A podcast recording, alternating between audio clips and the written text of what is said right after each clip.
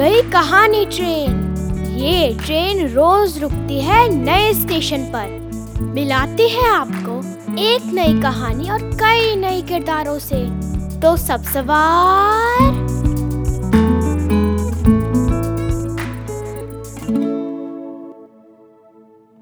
आज की हमारी कहानी है स्कूल का पहला दिन, और इसे लिखा है शरल राव ने।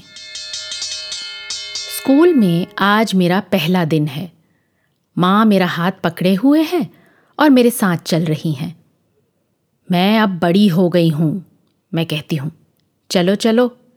माँ ने मेरा हाथ कस कर पकड़ा हुआ है।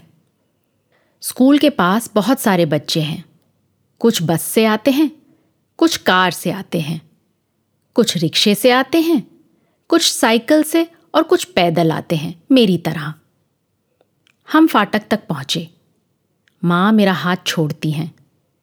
वो गेट पर रुक गई। मुझे अंदर अकेले जाना है। मेरे चारों तरफ़ बहुत से अनजाने चेहरे हैं। मैं एक कदम चलती हूँ। मैं दूसरा कदम बढ़ाती हूँ।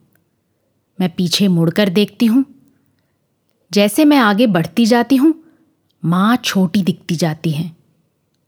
क्या वो गायब हो जाएँगी? मैं दौड़कर उनके पास जाती हूँ।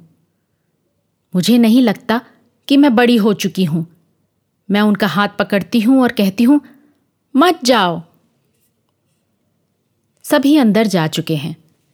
सिर्फ़ मैं बाहर हूँ। टीचर दीदी बाहर आती हैं।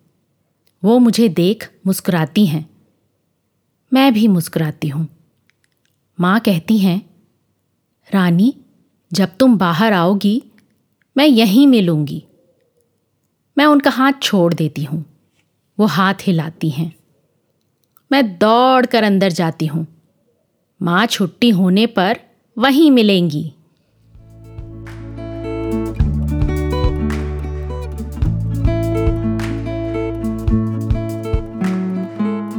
आशा है ये कहानी आपको पसंद आई होगी। ये कहानी आपके लिए लाए रेखता नई धारा और प्रथम।